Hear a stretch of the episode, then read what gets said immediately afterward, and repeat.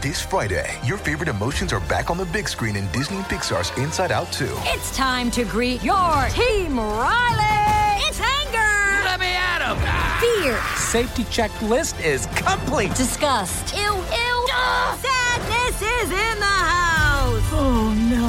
Hello, I'm anxiety. I'm one of Riley's new emotions. Disney and Pixar's Inside Out 2. There's a part two. We're going! Rated PG. Parental guidance suggested. Only in theaters Friday. Get tickets now. Hey, friends, before we get started with this week's news, we want to let you know about something really fun and exciting at Book Riot. We are giving away 500 bones to the bookstore of your choice. That's right, a $500 gift card to whatever bookstore you choose.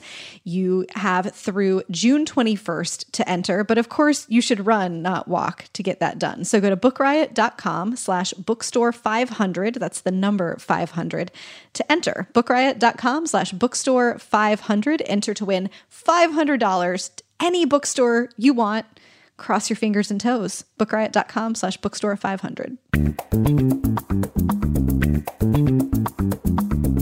This is the Book Riot Podcast, a weekly news and talk show about what's new, cool, and worth talking about in the world of books and reading.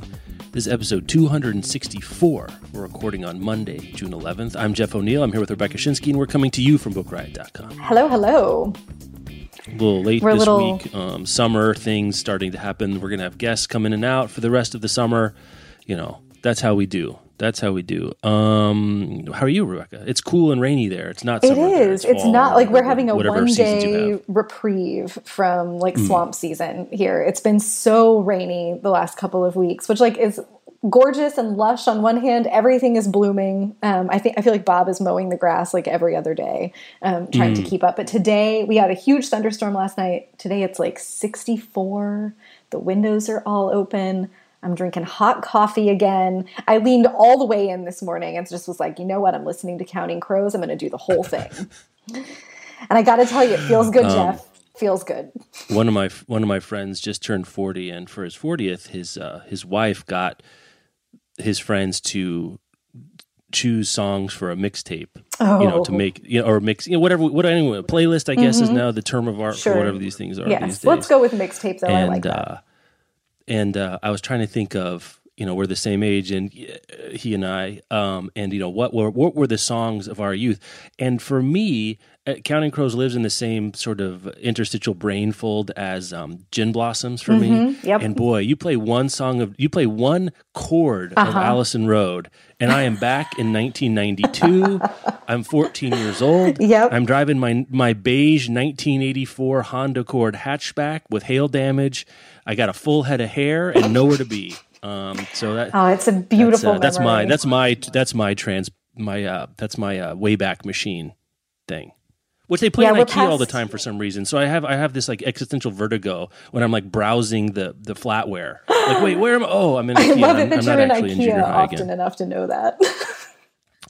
IKEA has this thing they like. Michelle and I've often theorized about why this is. Um, this is what you do when you're our age with our children, and you Mm-hmm. know, just in general. But they like they like a good '90s playlist in IKEA, and I think it's because the kind of people that shop in there uh, are of the age where that's their music growing up. Oh, you yeah. feel comfortable, but also the language, even of pop songs now, is way different than the language of pop songs in the '90s right. um, so like just the the the the Overton window for you know different kinds of material has moved, and Mm-hmm. I, it's just much more. Com- you can play popular music, but it has to be thirty years old at this point. language Yeah, to be I- sort of okay for general consumption. Found myself like bopping along to Mr. Jones in Home Depot recently and was like, oh, all right. Yep, I'm 35. It wa- I, I remember the first time I heard. Uh, I heard Nirvana being played in IKEA, and I had a real moment. I have to say, of like, this is what happens. yep. This is how the machine gets you. this is just how it works. Uh, you know. It's like there's a checklist. You either die to somewhere. hero or live long enough to hear your songs played in um, the cafeteria of IKEA. So I think that's how that uh, saying goes. All right, let's move on from that uh, existential dread. Tell, tell me about a sponsor. Our first sponsor this week is Visible Empire by Hannah Pittard. This is an epic novel based on true events of love, grief, race, and wealth. It charts a single sweltering summer in Atlanta and a plane crash that left no one unchanged. Um, I just read this a couple of weeks ago. If you listen to all the books, I talked about it as well. And I have been talking Jeff's ear off about it offline. Ah, I know. I'm gonna have to read this. I'm gonna have to read this. I'm going to. I haven't yet, but I'm, well, I will. Is it out today or is it out tomorrow? Or Um, it came out last week, I believe. Okay. Uh, so it's based on an actual event, Air France Flight 007, which really did crash after takeoff in 1962, killing 121 of Atlanta's wealthiest and most prominent citizens. And it left behind a city confused and grieving, and a lot of young people with huge inheritances who had no idea what to do with all that money. Basically, the city of Atlanta had made some like cultural exchange program with Paris and sent a hundred and some odd very wealthy like cream of high society people um, all over there and they were all on the same plane coming back and the plane crashed. And so atlanta like atlanta's cultural scene was kind of wiped out in one go. People lost dozens of friends um, many many family members. It was just a huge thing. Hannah Pittard is an atlanta native and her mother was in the city when the events uh, that inspired the novel took place Atlanta's mayor at the time, Ivan Allen, was a progressive who eventually received the Martin Luther King Jr. Nonviolent Peace Prize. And the book, while it is fiction, does shine a spotlight on an important but mostly forgotten piece of history. When I started reading it and then Googling, I was like, how have I never heard of this before? This is just a really bonkers thing to have happened. And it happened right in the cusp, on the cusp of the civil rights movement. So the plane crash was a tragedy, but the novel also sheds light on what was going on in Atlanta um, and Atlanta's greatest tragedy at the time, which was systemic, incessant, legalized racism and the thousands and thousands and thousands of deaths and injustices as a result. So you have this contrast between these 120 very wealthy people um, who have died going on this very luxurious, fancy trip, and thousands and thousands and thousands of deaths and wrongs being committed against Black people in the South. Um, the full name of the KKK is the Invisible Empire of the Knights of the Ku Klux Klan, and so in naming the book Visible Empire, Pittard is turning that around and asking us to question the things that we see and the things that we don't see, the things we want to see, and the things we don't want to see. There is so much going on in this novel. Um, I've read all of Hannah Pittard's novels since her debut in 2011 and really enjoyed all of them, but this one does feel like a leveling up of sorts in the subject matter and just the breadth of material that she takes on. So that is Visible Empire by Hannah Pittard, and you can find it wherever books are sold or check out a link in the show notes. Um, yeah, I'm definitely reading that. By the way, uh, yeah, you totally are. so we're coming back to the Diaz story, the ongoing story. Um, and I'm not sure, we haven't talked about this particular story at all. Um, and we'd sort of said, you know, unless something else happens with Diaz, we're kind of done with that for a while. And I think, and I'll give my take of why we might want to talk about this for a few minutes, and you feel free to agree, disagree, whatever you want to do, uh, is the Boston Review, which is a, uh, a political and literary forum, is what they call themselves, um, had Diaz as an editorial staff person. Um, I'm not exactly sure that I don't think He the Boston Review makes much money. The fiction editor, I He believe. He was the fiction editor. Mhm. Um, uh, so it's it's like it's a, like a lot of quasi academic, not for profit literary adventures. I don't think there's a lot of money associated with this position. Is what I'm trying to say. Um, but they publish things. They publish fiction. They publish political, social, cultural um, features, opinions, um, articles of various lengths. And they. Being the, fiction editor cha- makes the- you a gatekeeper. yeah, Deborah Deborah Chasman and Joshua Cohen um, co co signed co authored a letter addressing you know what they were going to do about Diaz's position there, um, and I think it's notable both that he was kept on, but also the the the I don't know the transparency of their thinking. I think is interesting in its own right, and then the decision is interesting. So Yes. maybe those are separate they're, they're related but maybe separate issues. Um, the logic they used and the issues they were wrestling with i think my algebra would come out differently um, in, in terms of a decision they made. Um, but it's interesting that they showed their work and i think there's a lot to say about that even as we talk about their ultimate decision was to, to say we're going to keep him on board.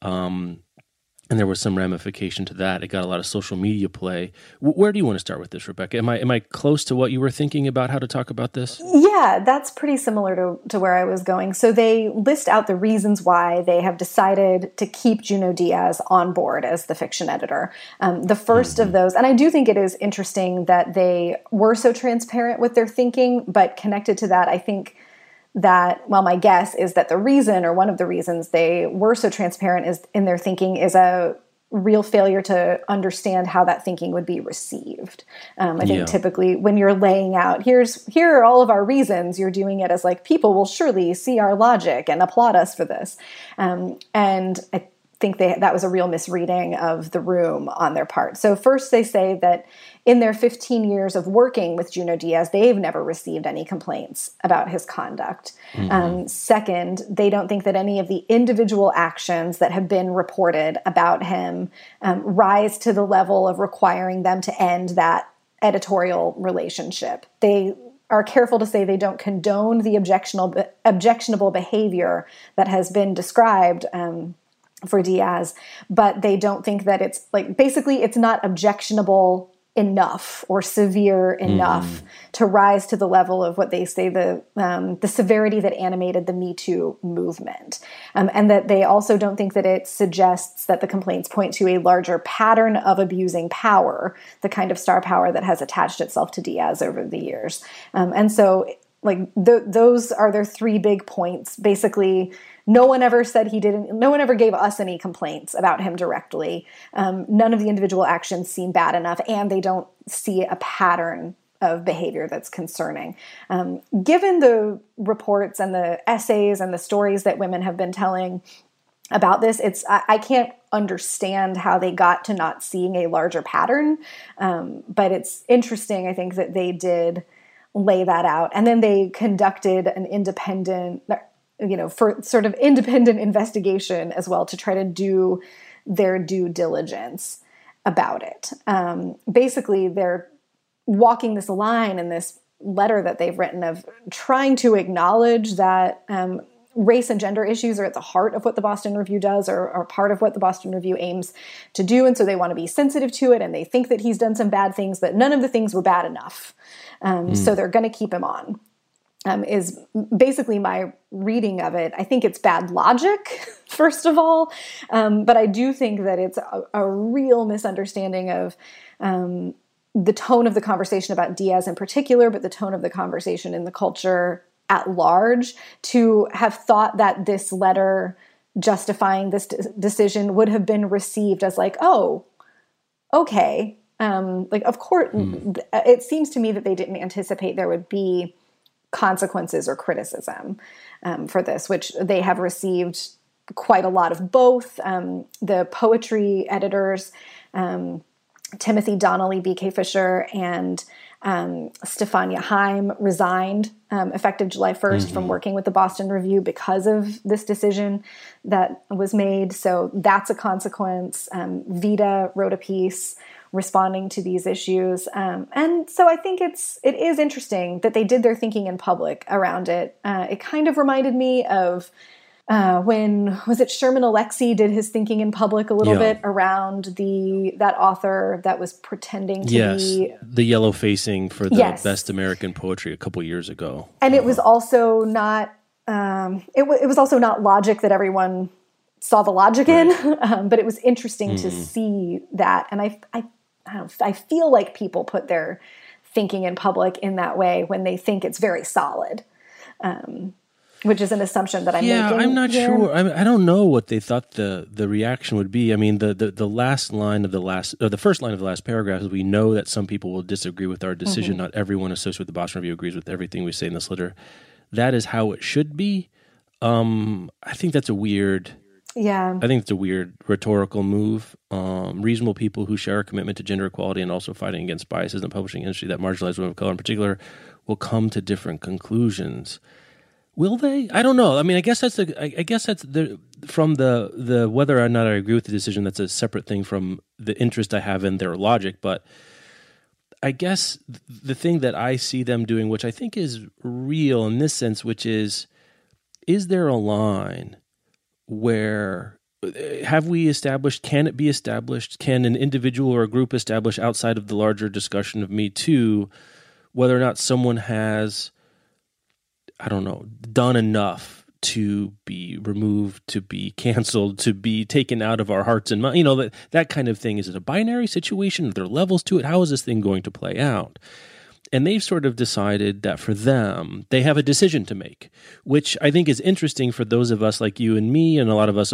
Our decisions about this are very soft. Um, it's not as it's not a keep him or get him rid of. And so when you have that kind of decision, I think your decision making process is different than like for me. I haven't done too much of following the blow by blow of Diaz because it's crossed the line for me where I'm like you know, I, am going to uh, let's let's say back burner my Diaz uh, advocacy, passion, investment, so on and so forth. But that's a lot different than deciding whether or not to keep him in a chair, to keep him in a role. Um, and if you're going to do that, how are you going to decide what, how many? Is it one? Anon- we talked about this. Is it one anonymous blog comment? Is it is it what is the threshold? Now, I think you and I agree, are in agreement here that we would this Diaz's what we've heard about Diaz would be enough for us in this situation. Say, you know what, it's best for the publication, probably best for Diaz, frankly, best for the people involved, certainly best for our three poetry editors who just resigned, um, to part ways and maybe give someone else a crack at this 15 year position. Um, but I think that's that that core question is interesting, and basically their standard was: is it a pattern? And do are the things we heard enough to say there is a pattern of behavior here? Now if they had one weird story from someone on their side would that have been enough? How many would i think there's a lot of interesting things. And uh, again i don't I, I think they're operating in good faith. I'll say that. It feels to me like they're operating in good faith like they wanted to do their due diligence. Um but it does seem strange that or it does seem it does seem like a misreading of the room that they thought that their quote unquote independent investigation would be seen as I don't know a, a counterbalance to the public conversation around Diaz. Mm-hmm. Like they, I don't, I don't think they wildly misjudge the the the passion, the level of attention, um, the sort of enough already that this kind of I don't know. It's it's a very coolly constructed document that that kind of coolness would be read as protectionism, excuse making, mm-hmm. which maybe in a different situation, maybe it's not. Um, there's nothing here about if we ever, you know, there's no, there's no what will happen if we do get a complaint. Like, right. I think that would be helpful. I think that was like, you know what? That doesn't mean he gets a free pass from us. We're going to be extra vi- vigilant and we're going to make sure that people are open to talking to us and we're going to check in and blah, blah, blah. If something else happens, new information is brought to light, we're, we're, we will go back and, you know, reconsider his role here. They don't say any of that stuff. Yeah. Well, the, um, which I think is crazy. Yeah. And, and I think that's, I, I, think that's also untrue well, because if there is a big story that breaks tomorrow that's different uh, or about someone they know or whatever, I think they would change it. So that's kind of where I am right now. It's it's interesting. The piece from Vida asks, I think, some questions that are related to that, including yeah. in what ways has Boston Review made a space for people to safely report mm. incidents of harassment? The assumption that because you've never received complaints about something, nothing has ever happened. That in and maybe it hasn't. Maybe in his 15 years at the Boston Review, Junot Diaz has not used that position of power yeah. in a way that was wrong.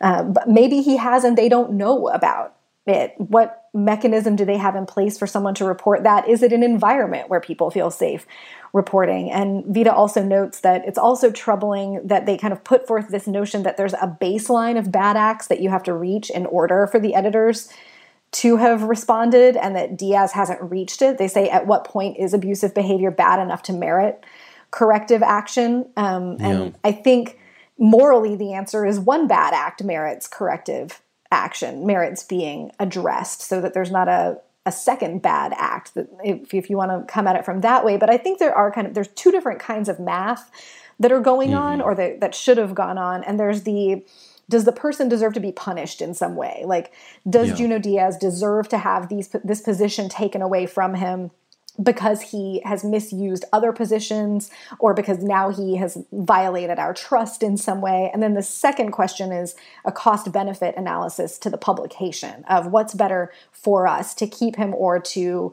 ditch him. And it seems to me that they did the does he deserve to be punished math and concluded no, but that they didn't do their math on the cost benefit analysis with an accurate reading of the room. Um, that, mm-hmm. or maybe they weren't thinking about that. I, I'm not sure. There's not, you know, that's not made clear in the piece that they wrote of like, well, we've determined it's better for the publication to keep him than to get rid of him. But I think it's implicit in the decision that they've decided, like, we'd rather have him than not. Um, yes what are the benefits that yeah. they're like what uh, that's a real question that i have is what do they think they're getting or keeping by not eliminating his position that's better than what would happen if they did eliminate it.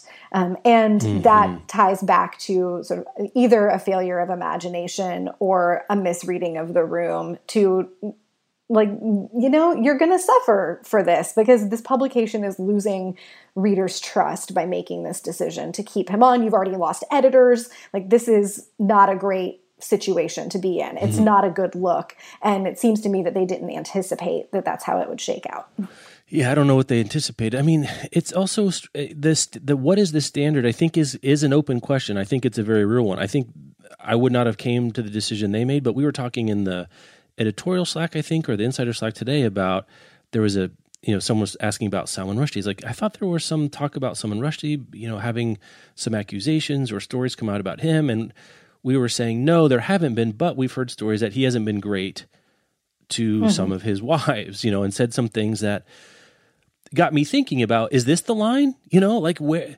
his? I think in a different age, I don't know what we call now, but like he's a he would tell me if I'm wrong, but like he's a literary playboy, right? Like that's a way of describing Rush. He's, you know, he goes out to clubs, has you know famous, mm-hmm. very attractive women around him all the time.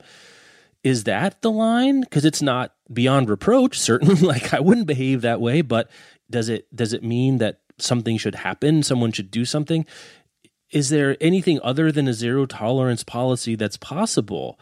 And I don't have a great answer to that. I think Diaz might be the wrong test case for this, um, because certainly their own staff. I mean, to me, a bright line would have been to go to your other staff and said, if we made this decision, what would you guys do? And if three mm. of them mm. say we're resigning, right. then you're effectively saying we're going to keep Diaz and jettison you guys, which seems to me really punishing the wrong people um, from a from a optics point of view.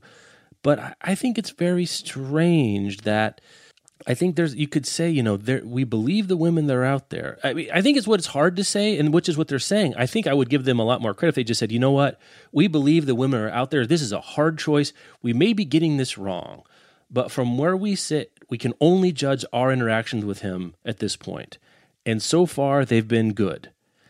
I don't know if that's going to be the case forever let us know what you think. Are they? Op- they're not open for feedback here. They didn't say let us know what you think, or like we're gonna have an open, you know. Uh, or like, did you once I, submit a story to the Boston Review and the math Diaz they did. I mean? Yeah. and put a different way is he didn't do anything bad enough in our eyes that would warrant um, severing of ties. That's the true. That is the true statement. Yes, and everything else statement. is everything else is kind of wishy washy, almost a pseudo legalese about there wasn't enough it wasn't uh, what's the what's the phrase? Uh, there's not enough reasonable doubt, mm-hmm. right, in our minds. Which, boy, that seems tough. That seems a tough burden. Yeah, um, you know, in this I, case, I think the Salman Rushdie comparison or that question idea is that allows for an interesting distinction because we mm-hmm. do we, we now have heard stories about Junot Diaz abusing positions of power um, yes. with relation to in terms of how he has interacted with women that he has abused positions of power so I think the editors of, of the Boston Review could have said you know what we haven't heard any complaints about him doing that here but we believe mm-hmm. the women who are telling stories about him abusing his power in other places and we don't want to take that risk like this is i think mm-hmm. that this is how i would have come down on this is i don't want to take that risk if you're abusing your power in mm-hmm. one room why do i think my room is special and you're not going to do right. it here right. we don't want to take that risk like if someone being a playboy in their social life you're right not above reproach but also doesn't rise to the level of has abused their position, possibly in an ongoing and systematic way Mm-hmm. that negatively impacts the literary community and negatively impacts this publication or puts the publication at risk. Yeah. Yeah. I think that's an interesting line that you just articulated to some degree that might be helpful for people going forward if, they're if they're having trouble at all, you know, maybe people aren't, but like a personal versus professional divide, like I guess maybe I mean, criminal acts is a different situation, of course, but like things happen in relationships. It gets nasty between people of all genders at different times. Hard to adjudicate that, I think, from the outside. Like one of uh, many O'Neal's razors, you don't know what happens behind closed doors. So, you know, it's very difficult to judge relationships. But a relationship that has a professional valence, um, or could have a professional valence. You know, I, the Lorin Stein is the one that comes to mind. Like, you know, closed doors at the Paris Review. That's not, Right. you know, that that blurs the line. But maybe that's one where if if you're interested in not if you don't want to police someone's whole existence um, or have to judge it or think about it or you know decide how much stake to put in them artistically that might be a helpful one to say is like is this their personal life or is it their professional life and i don't know if that's helpful here but also it sounds like a lot of the stories that about diaz were on the border or, or one or just or within earshot of the border. And with a lot of writers of this power, it's hard. Are, are they dating people? Are they having relationships with people outside the world of publishing entirely? I don't know. It's it's tricky. I'm I'm not trying to say it's not tricky, but I think that feels like it might have been a helpful thing to say here in this context. If this is the decision they were coming to, is like almost like a probationary letter uh, of some kind. If you wanted to keep on, it's like this is we've done an investigation of um, his relationship with his editors here. We're very disturbed by the stories we've heard, and we've told. D- I mean, they don't say anything about what they've told him. They haven't said, you know, this is the decision we make. This is why. This is a very probational, provisional kind of thing. Um, we're we're now at a zero tolerance policy for any kind of behavior. Maybe that would have. Would you think of that? Would that would that made a difference, or is it really? Are we really in a moment of off with their heads? It could be that we're in that sort of you know French Revolutionary moment, and I'm not saying it's right or wrong, but there is kind of an off with their heads vibe that they clearly are reacting against. I think they didn't do it very well, but I don't think it's necessarily off with their heads or everything's fine. I think there's a there's a third way about that too. Um, you know that there's a on leave, there's a probation, there's a you know we now have a, a new policy, we have a new you know we have a new pipeline, a new structure for reporting of monitoring things like that. Um, they haven't they haven't indicated there's been any change in behavior uh, for for Diaz or for the the review writ large, which is troubling um, as well. I agree. Uh, anything else to say about that one? no, had a lot more to say No. about that one than I anticipated. Well, I mean, I, I will give the I, I will give them the credit for putting the um, thinking on the page. Um, And I don't know that it's great thinking. Um, I think they made a mistake. I think there's, I think one thing this does is says example of like you can do this. They're basically saying you can do what he did as long as you don't do it in our house.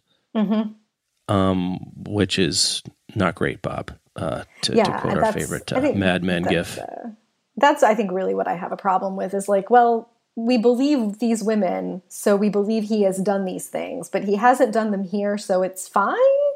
Um, Yeah. I, that like that also does not set up a situation in which someone who maybe had a past experience with him related to the Boston Review is going to feel Mm-hmm. comfortable coming forward to them. So I do, you know, I kind of think this is an off with your head moment that like if for Yeah. no other reason it's their job to protect their publication and this is a bad decision rel- like relative to the risk that they're taking by keeping him on both reputationally and because stories might come out. But if Right. you say if you say we haven't had any complaints about him here, um, we don't think these things are bad enough yet. We're making some updates to our policy at Boston Review. If you have feedback about this, or if you've had a negative experience with Junot Diaz and this publication that we should know about, here's how you can contact us. You've already done one round of you know, we like this guy. We want to keep him around. That that does not create a situation where someone's going to be like, "Oh, you know, I did have a moment with him, and now I'm going to go tell them." Like I've been sitting on it for 12 years, and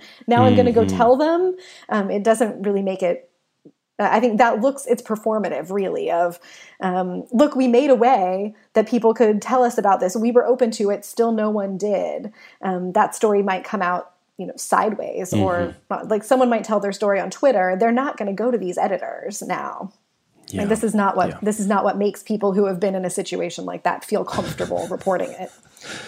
Right. So all those stories that have been told, and I have another one, but that was enough. So why would my pebble, you know, Right. be enough to fill the jar uh, to to see something different happen?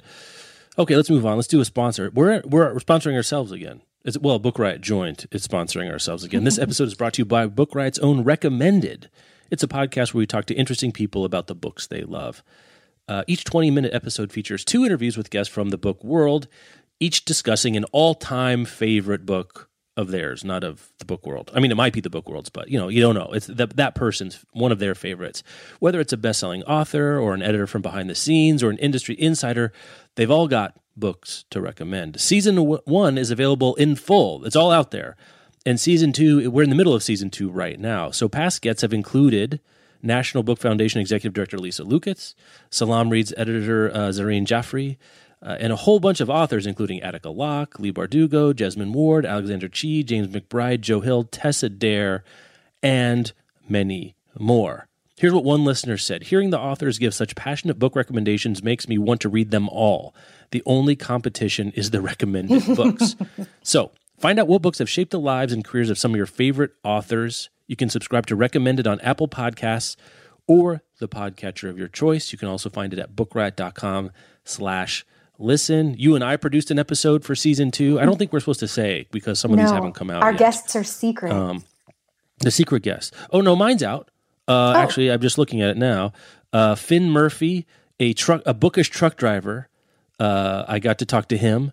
Uh, I'll keep I'll keep uh, what he recommended, and then um, Rebecca Roanhorse, who her new book is is it? Wait, hold on. Let me see if it's out. I think it might be out. Just a second. One quick second. Um, Roanhorse lightning. It has something to do with lightning, and I can't remember. A Trail of Lightning by Rebecca Roanhorse. Um, it's a uh, uh, fantasy, and I'll I'll tell. There's more about it. It's it's that came out uh, June sixth, so last week. Go check those out.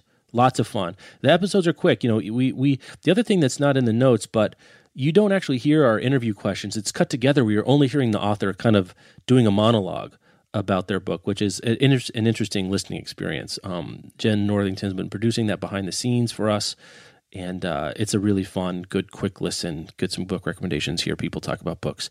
A kind of spiritual successor to Reading Lives. For those of you missing Reading Lives, um, came out of uh, some of the stuff we liked about Reading Lives the best. All right, let's go into mm, I don't know what the retail. I guess the retail side of the book world. Um, this story is in TechCrunch this week, um, and I'm not super interested in this story in particular, except that it gives us a chance to talk about Kindle Unlimited writ, writ large. Kindle Unlimited, you know, is there is Amazon's. It's basically a subscription service for ebooks where you can read a whole bunch of different ebooks. Um, a lot of them are self-published. There's some traditionally published books that get in there. Things get rotated in and out. People are paid um, both uh, uh, Kindle Direct pays authors both for paid downloads as well as for pages read, and it doesn't censor reading speed, just the highest number of pages reached. Oh. So you see where I'm going with this, right? So the p- news peg I'm hanging this to is uh, Kindle Unlimited. ab- A notorious Kindle Unlimited abuser has been booted from the bookstore. Um, who called they called themselves Chance Carter, one of the biggest abusers of the KDP system. More important, made over fifteen dollars per book they uploaded to the system over and over for books that contained no real content. Um, Carter would create large novels out of other books. Uh, they were hack jobs written by Fiverr writers, which, if you know, is like an online sort of task service. They were hundreds of pages long, and on the first page featured a recommendation to flip to the last page to get a free giveaway. So go to the first page; it tells you to flip to the last page to enter a giveaway, and then Kindle would basically give that author credit for the pages read. It's a mess. It's a whole mess, and there's there's an ongoing saga about this because it's an easy system to game, and Amazon has only paid sort of half attention to it. And then the other thing that does is it, it bilks Amazon out of the money, but Amazon distributes it as a rev share. So legit authors doing it legit ways pay for fraud because that the portion of the money that's going into Kindle Unlimited from um, subscribers gets siphoned off by people who scam. Right? Does that make sense, Rebecca? You know what I'm yes, talking about here, right? it does. Um, so this is the this is the biggest action I have seen, uh, but a, a wild story. A wild story. This is one of those stories that like I've seen headlines about for a while Yes. about like people abusing Kindle Unlimited, but has just been one of those things that it's been like, you know what, I just don't have energy for like one more Mm-hmm. thing. So I hadn't like I did not know the details of how this scam was working until like 2 minutes ago as you were explaining it and that is wild and creative and also interesting that either Amazon didn't anticipate that this could happen or has decided they don't care about it much until right now. Um what a loophole.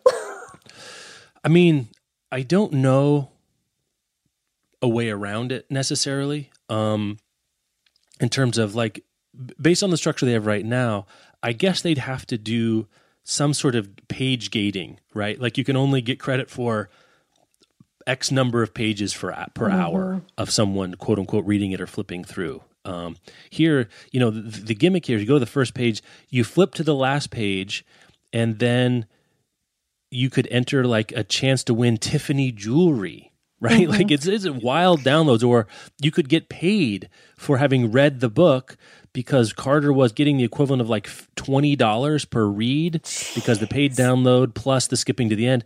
So he could you could sort of arbitrage it, right? You could then pay the Fiverr authors that helped you hack the book mm-hmm. together to go flip through. Like clearly wrong, like clearly wrong, but it's kind of a wild situation where they do need some sort of gating Yeah, or mechanism. like a bot that crawls the text of new books that are uploaded through KDP that can detect, you know, maybe some of the common phrases or things for this. Right, Like this feels like one of those things where the criminals are always one step ahead of the police, like or one step ahead of the systems uh, that whatever Amazon does to try to gate it, like unless they can really lock down everything, somebody who's really trying hard will somebody who's going to game a thing is going to find a way to game a thing, you know.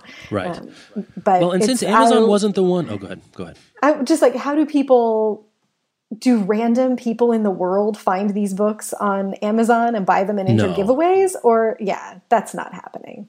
I think there's a secondary sort of marketing campaign to get people to Yeah. do it. I mean, it's a, a kind. It's not unrelated to the um, story we talked about last week or the week before. I don't remember which story uh, week it was about the agency bilking the authors the, out of their royalties because it's an it's an information dissymmetry.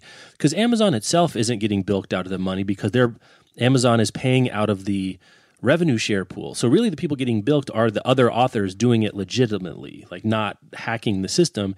And they don't have on their royalty statement or whatever they get from Amazon, they don't have any sense that how many dollars are getting, you know, effectively taken out of their pie. Like if this loophole was closed, would their payments go up by 1%, 20%? I you know, like uh, what's the scale of the damage? So that's a situation where the motivation is all on the the people who are motivated to police this and get a system put in place are not the people in position to actually make the system change. Um, so that that's you know it, there's a bit of a moral hazard in how Amazon has put this together, where it's it's very lucrative and technically it's not illegal, and they are. Are they in the in the EULA? Are they saying we're not going to? I'm, I'm sure there's something in the end user license agreement with Kindle Unlimited that say you can't do this, or certainly there should be. Um, and then Amazon just hasn't been policing it until now. Um, but this is a this is an Amazon like Amazon's the gatekeeper of this, and they do have the power to to at least this this feels like a, at least lock the front door situation. I feel like Yeah. the, the front door isn't locked on this. Does that does that feel I- right to you? Yeah, that feels right to me and I would love to know the story of how they figured out this was happening. Like who at Right. Amazon noticed and how did they track it down that this Mm-hmm. was going on? Um, yeah, that's wild. I'm kind of glad I've been ignoring Um, it until now, frankly. this this sort of KDP scam is actually quite unusual. Um, Amazon has worked to prevent scams like these from taking cash out of the KDP pool, but this one was so long running and ingenious that it's not surprising it took so long to pull these book from the store. Interesting, the flip to end scam doesn't quite work on newer Kindles, but still works on older non-updated Kindles, which makes it a lucrative scam. So like there's like it's kind of like a blind spot within a blind spot. It sounds like it's like old Kindles, old rules, a particular kind of hack, um, but an interesting uh, interesting thing to, to take a look at here. All right, let's move along.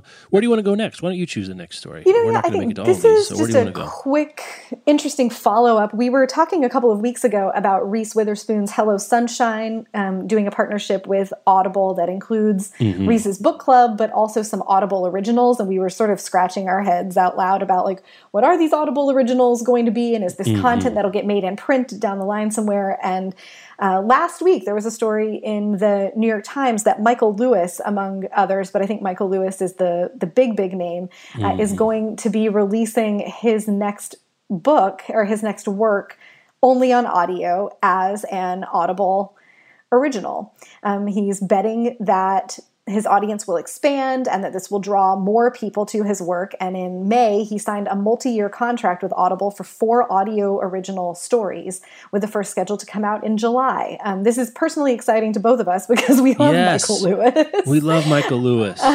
he won't reveal further details about the story, but he plans to narrate it himself.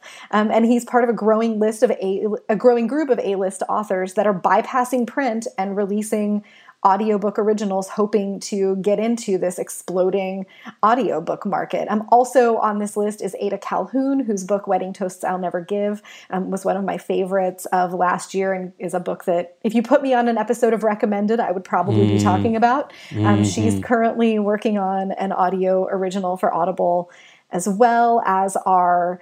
um, the historian Robert Caro, the novelist Jeffrey Deaver. Um, so really, just sort of interesting piece here. Um, Ama- or it says Audible is the biggest player with more than 425,000 titles in its online store. That's a crowded arena, but they're looking for ways to not just sell audiobooks, but to create them independently from publishers and make their profit margins even higher. Um, so Audible executives. A couple of questions I have yeah, about this. Oh, let me know if you you know other things. So Mm-hmm. I'm an Audible member. Are you? Do you have an, an, an active Audible membership, Yes, Rebecca? I do. Yeah. So this is going to be a ten thousand word story for Michael Lewis, right? So that's what that's kind of a long. It's like a long magazine article or more. Like Mm-hmm. I don't know. It's not a novella, so it's somewhere between a, a long feature and a, uh, a It's novella. what probably like a well. Let's see. So an episode of annotated is what about four thousand words, and that's about Four thousand words. 18 Yeah. minutes? So this is like going to be an hour, maybe something like that. Yeah. Um, probably a little faster because there's not interviews and ads and stuff. yeah. So do we are we have to use a credit to get it? Like or do we have to pay a couple bucks for it? Like how am I going to Oh. give them does that make Hmm. sense? Like or do you is it clear to you how or did I miss something? I feel like the, this New York Times piece sort of met at least for those at least for schmucks like us who are audible people.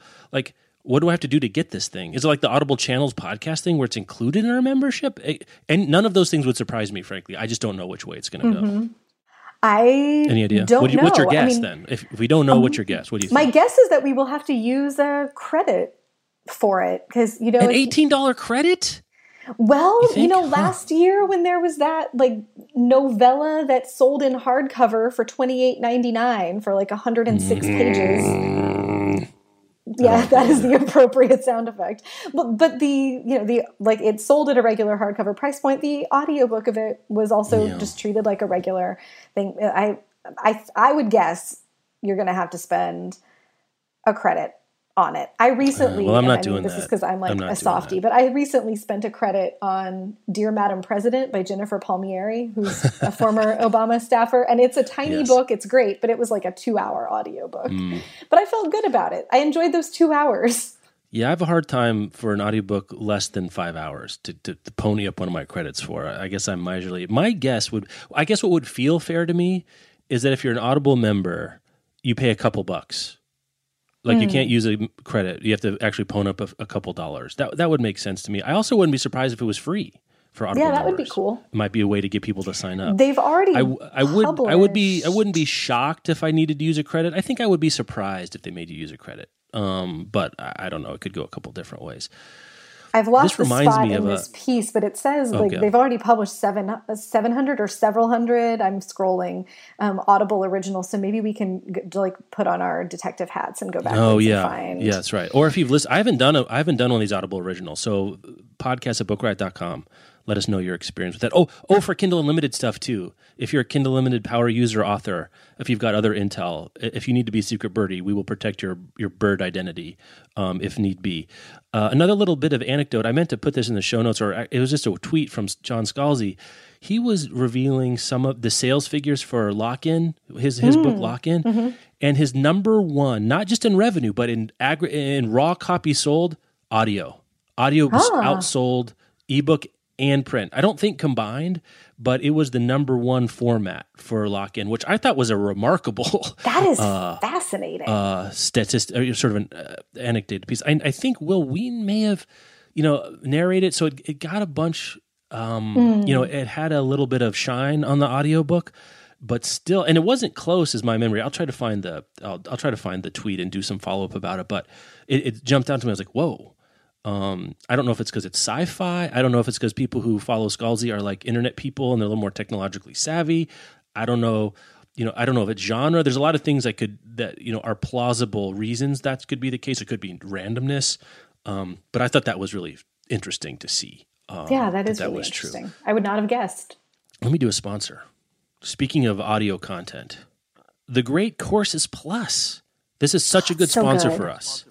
It is. We love learning, diving deep into the stories and topics that fascinate us. We may even done a podcast just for this reason. it's why I am a big fan of the Great Courses Plus. This is unlimited access to learn anything that interests you.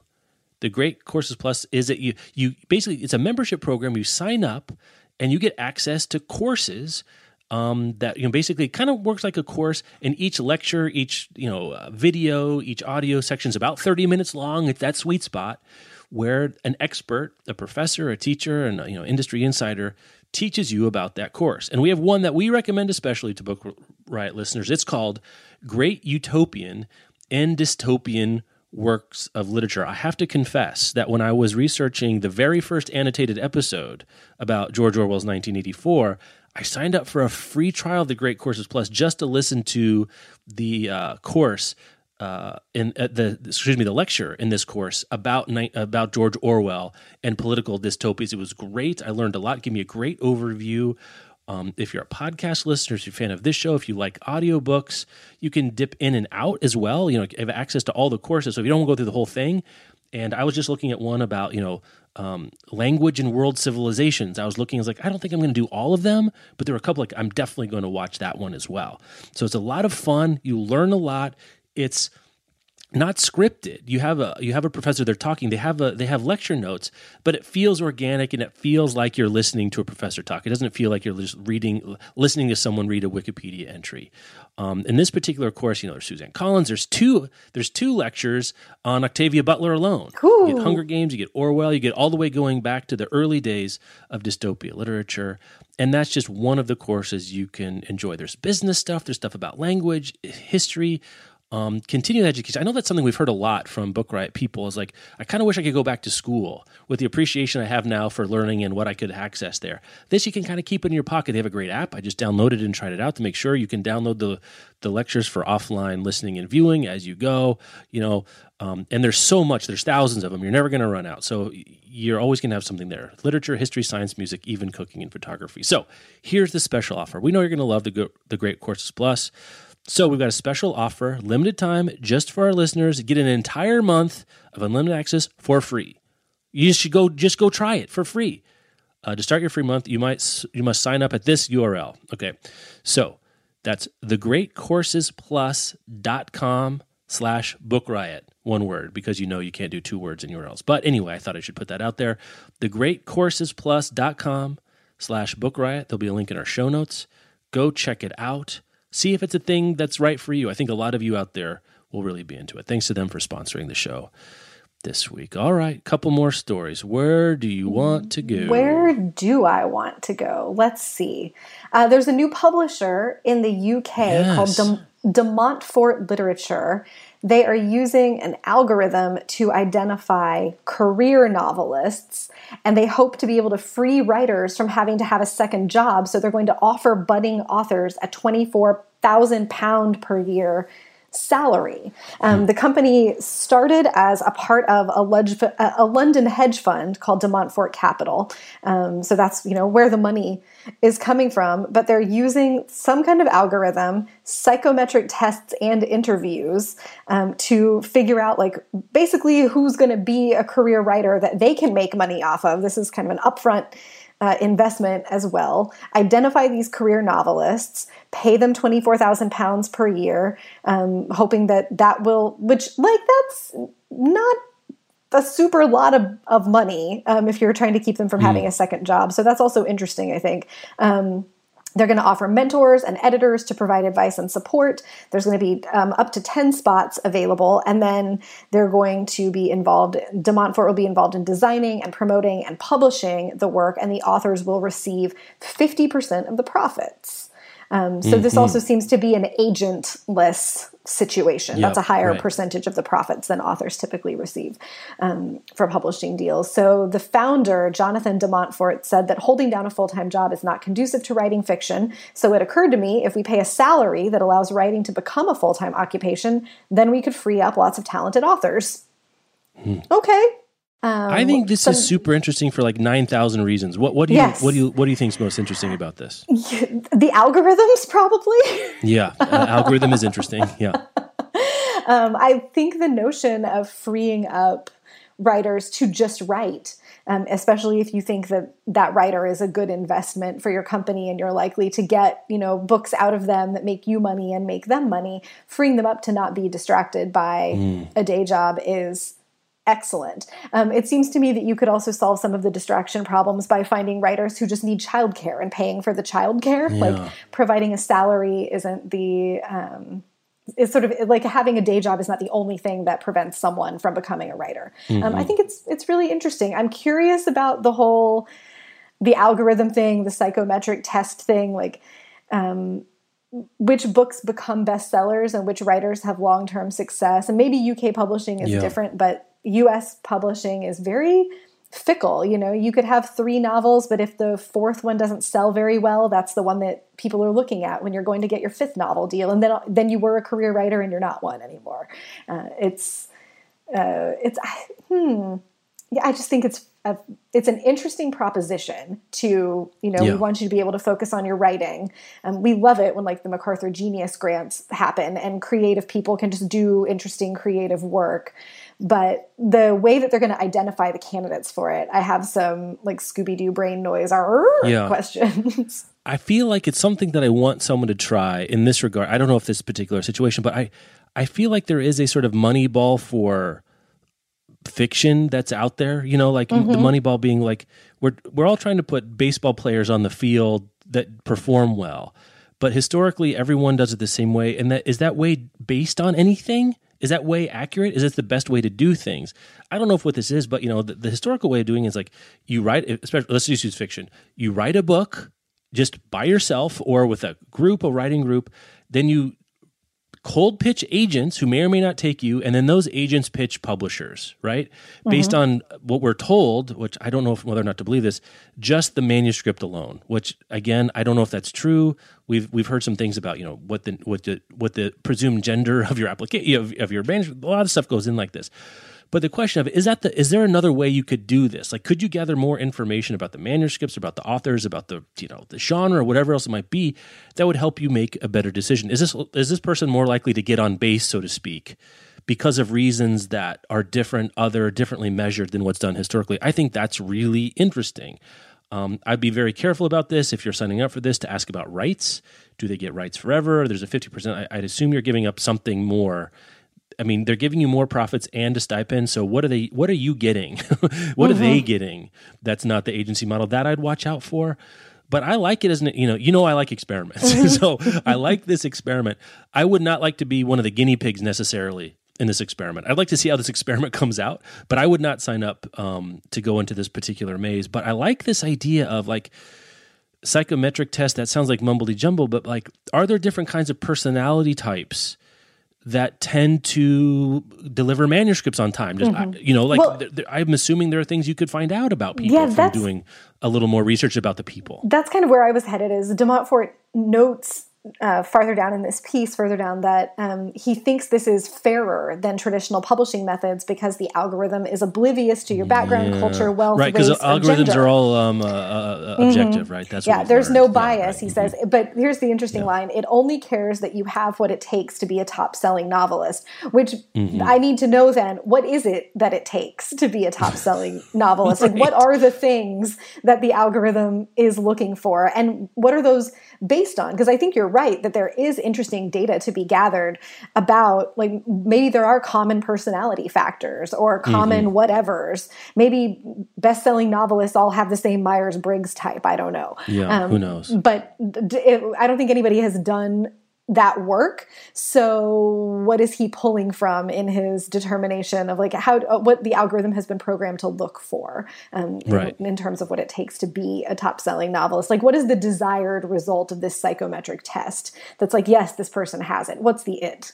Um, yeah, if, if the algorithm uses historical bestsellers, then you've got you've got a white dude situation, right? Because right. there's a lot of white dudes on that list. Now maybe it can solve for that in some other way. Maybe that's a correlative to something else or you know um, like maybe that's a, a, a mistake you know it would actually be better if we had identified other authors like that's i guess that's the presu- that's a presumption we sort of make right is like there were other authors that could be james patterson that mm-hmm. for whatever reason about identity or biases of various kinds didn't get to be the starting third baseman for the New York Yankees. But if we looked at it a little bit differently, not only would different kinds of people be on third base, but we'd have better performance. Um, that's right. kind of what they're betting on. I, I think it's interesting. I think there's a lot of red tape and um, fine print. I would be super mm-hmm. interested to know about this.